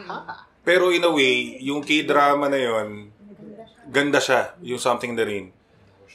Pero pag nauumay na ako, yung latest talaga na sobrang gustong gusto ko yung Love, Death plus Robot. Grabe. Oo, yan. Yeah. Anthology siya ng mga animation. Iba-iba yung makers, iba-iba yung style. Sobrang... At saka easy watch siya. Kasi some animation, some animation na episodes are 5 minutes lang, 3 minutes. Interesting. Some can be 16 minutes. So actually, matatapos mo sa isang upuan yung The whole set. the whole set of season 1. Interesting. Alam mo yung pagkatapos mo lang maparang parang, Gusto ko pa. gusto mo ka pa. Ah, ah, ano talaga siya? It's a drug. Parang, asa ng season 2 kasi, kasi nga maikli lang siya. Tapos, yung mga million diniscuss nila are, those are the millions that live action films won't be able to do. So, bagong kwento siya, bagong, like, oh wow, grabe yung, tapos inima, ini-imagine mo syempre, filmmaker ka, paano kaya kung i-live action to parang malabo yata. May mga ganun na parang, alam mong nandun, they, it captured the very essence of what an animation is. It's free. And to think it's Netflix, for you to show that much of skin na umabot talaga. Surprising. Surprising. Skin and so, hair. skin, hair, and everything else. Pati ang ganun, ngalangalata. Mga ganun. Oo. Hindi, ito sa Animated. super, ngayon lang ako na-excite ng ganun for an animation. Kasi, well, you watch animation, but Yeah. wow, this is an adult animation na you can actually, alam mo talagang bawal manood yung bata nito. Parang Ako. ganun eh. Pero ganda, ganda, ganda. Parang initially, parang tinitry niyata nilang i-emulate yung heavy metal. I think. Oo, may pagkaganon. Ah, ano, actually. Yung series na yun. Napakaganda. adult Pero- animation Pero talaga. mas nag-succeed. Ang ganda, sana mag-invest for agad-agad ng content for that one. Kasi, Oo. So, ayun, that ends our episode. Yan. yeah! Tayo, tayo sa huling buwan ng taon, May 8. Yan. So, thank you, Direct Nestor and Jopay, salamat. Nico, and Alex. salamat. Hi, Iman. Hi, Ana. Ay, Iman na yan. ah. Tayo, may Tayo. tayo. Number one po sa balota, tayo. Ayun, so see you guys next time. Bye-bye.